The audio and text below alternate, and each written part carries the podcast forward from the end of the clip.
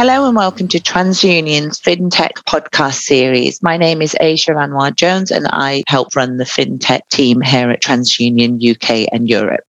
Today, I have two guests with me, Praneeth Maker and Sam Buckley, and we will be covering the popular topic that is open banking and learning a bit more about what it is, how we're seeing it used, and why it's important, of course. To start off with, I'll ask my guests to introduce themselves. I'll come to you first, Praneeth. Hi, Asia. You got uh, here. So I head up the data science analytics team here at TransUnion UK and my team has been quite instrumental in building some of the products and solution in the open banking space uh, using the open banking data and uh, really good to talk to you all about how we have uh, progressed uh, both in the development and in the maturity of the solutions that we offer. Fantastic. And thank you for joining us today, Praneeth. And Sam, could you introduce yourself, please? I'm Sam Buckley. I'm Senior Credit Consultant in Open Banking at TU. My role is to work with firms as they innovate to look to introduce and expand their use of open banking in their lending decisioning. Wonderful. Thank you, Sam. So, back in 2016, the Competition and Markets Authority published a report on the UK's retail banking market. It focused on creating healthy competition to the benefit of consumers and lenders. A recommendation out of that report was open banking. That's really taken off, especially since 2018. And the open banking ecosystem has enabled customers and businesses to share current account information to third parties. Sam, could you give us a whistle stop tour on exactly how that works and what it enables? Yeah, so open banking allows consumers to give firms access to their current account information. So those transactional data can then be used by firms in their affordability assessment, eligibility criteria, and credit risk assessment. And this can add value to consumers by potentially giving them access to credit where otherwise they might not have had access to it, or access to better price products. And it's really that value exchange that allows open banking to be valuable to both consumers and firms. Great, thanks, Sam. And Praneeth, where do you see it being adopted in terms of industries and what's the traditional use case for it? Yeah, no, I think there have been um, many use cases now for open banking from the time when um, open banking actually launched, as you rightly said, Asia 2016, the CMA report, uh, which actually came out in the market about you know providers actually sharing this information out so that they could use this information to make it available for consumers to access. It has progressed quite a lot. So from the time when data was coming through, which wasn't really stable, uh, we had um, we had a lot of providers actually not adhering to the standards, and some of the quality issues existed within the data as well. So that actually started off with not having a lot of confidence in the information that lenders needed to have in order to make decisions. But that has progressed quite a lot. In fact, if you see now, most of the providers of this data have stuck to the standards, actually is quite robust. The delivery mechanism has improved, the service levels have improved, uh, and that's giving a lot of confidence for lenders now to, to use this information for decisioning purposes. So the most common use case that we're seeing in the market now is really for affordability computations. So especially where uh, you don't have a lot of information from the, from the customer, I think open banking is giving a, a, good approach to those consumers to be able to share that data immediately without having to either submit their pay slips, bank statements, and being able to provide that information fairly quickly so that decisions can be made much faster. So I think that's where the biggest use of open banking is currently. But uh, given the data has now matured and you know consumers are adopting a lot more, uh, if you look at you know where what the adoption rate was, say in 2018, 2019, we were able to see some of those uh, outputs. You know, it was less than 10 percent. Uh, but now, if you look at the kind of adoption rates we're seeing in the market, uh, this is close to about 60 percent. Uh, we have a lot more consumers being quite comfortable uh, giving their consent for sharing this data, and hence it can be used for many more use cases, like in the payments journeys. It's being used for ID and validation purposes. Uh, in fact, some lenders are also using this information and combining that with the data that bureaus have to, uh, to provide, you know, more intelligence about, um, you know, assessing the, the appropriate policies and scorecards. So I think uh, it has evolved quite a bit from the time it has launched, and, and I'm really, really good to see that you know firms are innovating to use this data quite creatively in their decisioning process. Brilliant. And that's a really interesting point you've touched on there around the combining of the data. Sam, on the combining of the data, what power does that give a lender, especially when it comes to the credit risk scores? Yes, so really the value of open banking data as a complement to credit data is really around two two different areas. So the first area is where that open banking data can give greater levels of detail and greater amount of insight compared to traditional credit data. So for example, income verification is a great example of this. So, whilst traditional credit income verification solutions are robust using the CATO data, the open banking data gives a lot more precision in terms of being able to dissect a customer's income into its constituent parts, whether that's primary income, secondary, income from benefits. So that, that's one key area. The other area is where open banking gives access to data that is not possible to see through traditional credit. So it's not reported to the share database. So a great example of that is for vulnerability detection for gambling behavior. So we're able to identify that gambling transactions and look at that behavior, and that can then form part of the risk assessment for the customer. That's really interesting. Praneeth, why is the categorization of open banking transactions so important? And within today's economic climate, that transactional data that comes back from open banking, why is that so powerful, especially given the shifts that we're seeing with rising costs of living? Yeah, that's an interesting uh, question. It's just basically from the time that this data has been made available uh, by banks, you know, transactional data is not an easy piece of data to be uh, mined and to generate the best insights of. Uh, I wouldn't call it unstructured data, but it is it is fairly structured data. But as soon as you start looking at some of the details within the transaction data, you'll see that you know the transaction description gives you a lot more information about what that transaction is really being done for compared to you know the the categorization that exists that uh, is normally provided as a merchant category code. And and that information has uh, really progressed quite a bit through the years in fact a lot of open banking providers have started using machine learning techniques to be able to categorize that information so that you know when they start seeing new transactions come through uh, we don't have to actually build new algorithms, but the, the machine learning algorithm will be able to understand that and be able to categorize it in, in the right uh, form. Now, that has uh, progressed quite a lot, and that's really important mainly because that allows lenders to then assess what is discretionary spending, what is committed spending, and be able to make a better assessment of a customer's uh, affordability position and be able to make decisions based on that information that's been provided. So that's where uh, that's where categorization is really critical.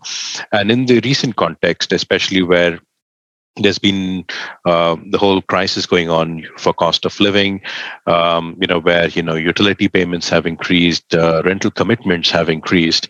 It's becoming even more important because as as lenders are trying to understand, you know, how customers are reacting to this crisis, you know, how is discretionary spending now moving away potentially from you know like debit card spend to potentially on on credit card.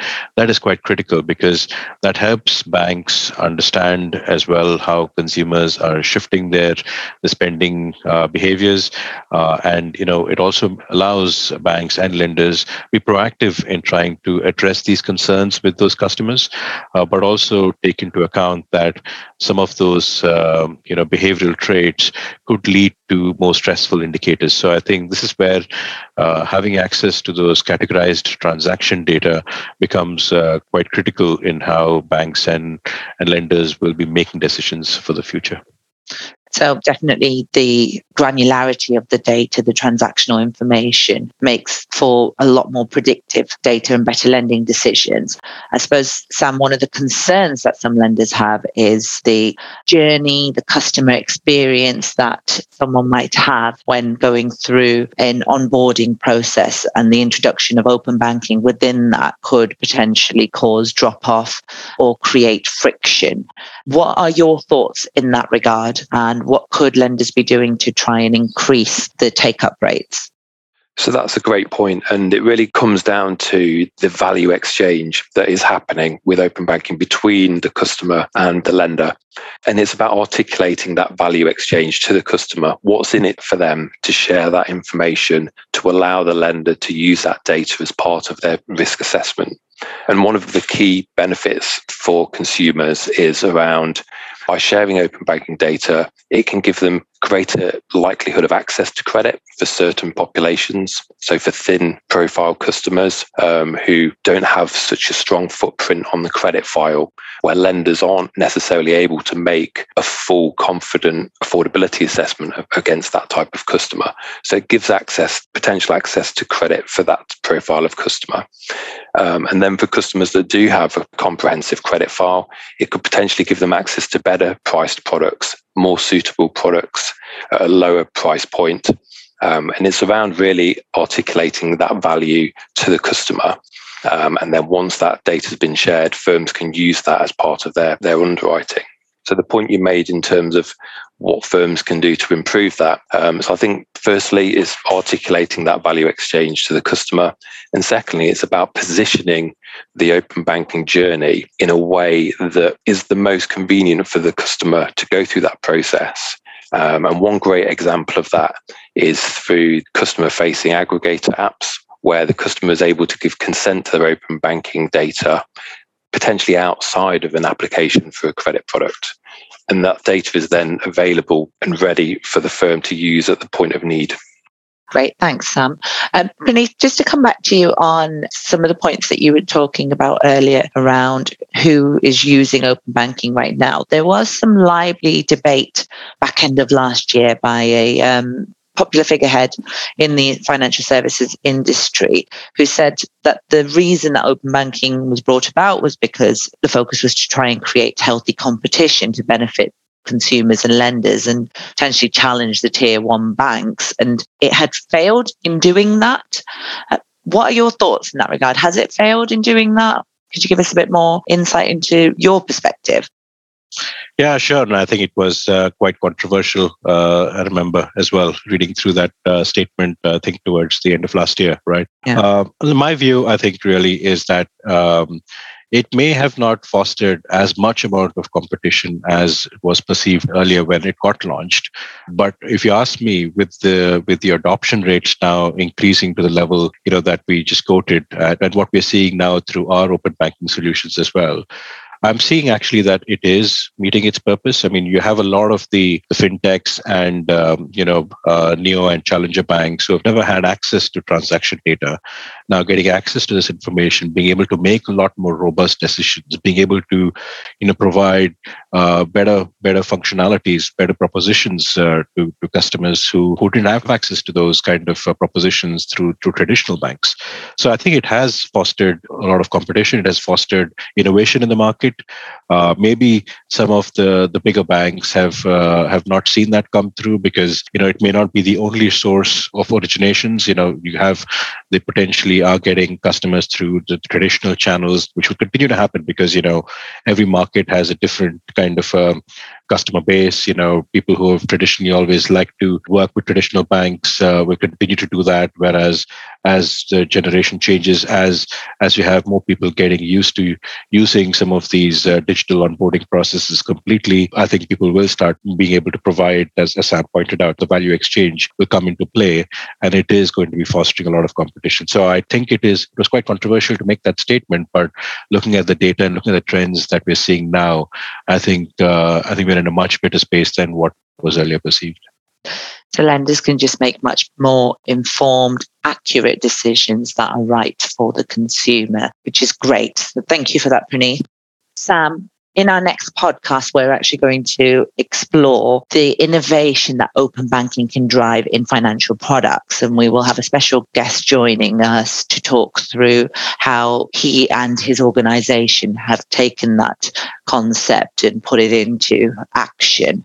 But just to give a flavor to our listeners between now and then, could you tell us a bit more about how you see that happening, what open banking is driving right now, and I suppose for other lenders and people in the financial services industry, how they could be thinking outside of the box when it comes to open banking? Yes, absolutely. So I think one of the key areas of innovation is looking for ways to um, expand the offering to customers in terms of how the customers that have consented to the open banking journey. So to build that confidence in customers in order to expand the number of decisions that can be made utilizing open banking data. And in order to do that, it's around identifying what are expanding use cases and how can that data be used to more deeply integrate with affordability assessment, eligibility, um, and what types of products can be offered to customers that are targeted using the open banking data. Great. Thanks, Sam. So, really interesting and riveting discussion today. So, thank you both some of the things that we've touched on around open banking, actually driving competition. It's really, really interesting and actually using it, especially with blending of other data and creating new scores to drive better decisions and predictivity is really insightful. So thank you. And before we wrap up this session, could I come back to both of you for a key takeaway for our listeners? Praneeth, starting with you. Yeah, sure. I think it's really good to see how the adoption for open banking has increased quite a lot. And also it's it's good to see how again data science and, and algorithms have improved along with the data that's been maturing uh, over the years. So uh, I'm keen to see how the adoption increases even further and how we're able to generate even more insights from this transactional data um, and how it makes it much easier for consumers essentially to get access uh, to credit. Fantastic. And Sam, takeaway from you? My key takeaway is around firms looking for ways to further deepen the integration of open banking data in their decisioning, um, and that is going to give them a competitive advantage in the in the short term and in the long term. Once consumers start to demand that open banking data to be used as part of that decisioning, it will put them ahead of the curve. Brilliant. Thank you both for being guests today. We really appreciate your time. Thank you to our listeners for tuning in. If anybody would like to learn more about open banking and the solutions that we offer at TransUnion, please visit our website, transunion.co.uk. There you will also find the Consumer Credit 2022 white paper, which provides further information, or of course, reach out to uh, your contacts at TransUnion. We'll be back soon with further episodes and looking forward to speaking to you again. This podcast was produced by TransUnion, a global insights and analytics company. The views expressed in this podcast are not necessarily those of TransUnion, and TransUnion is not providing any financial, economic, legal, accounting, or tax advice or recommendations in this podcast.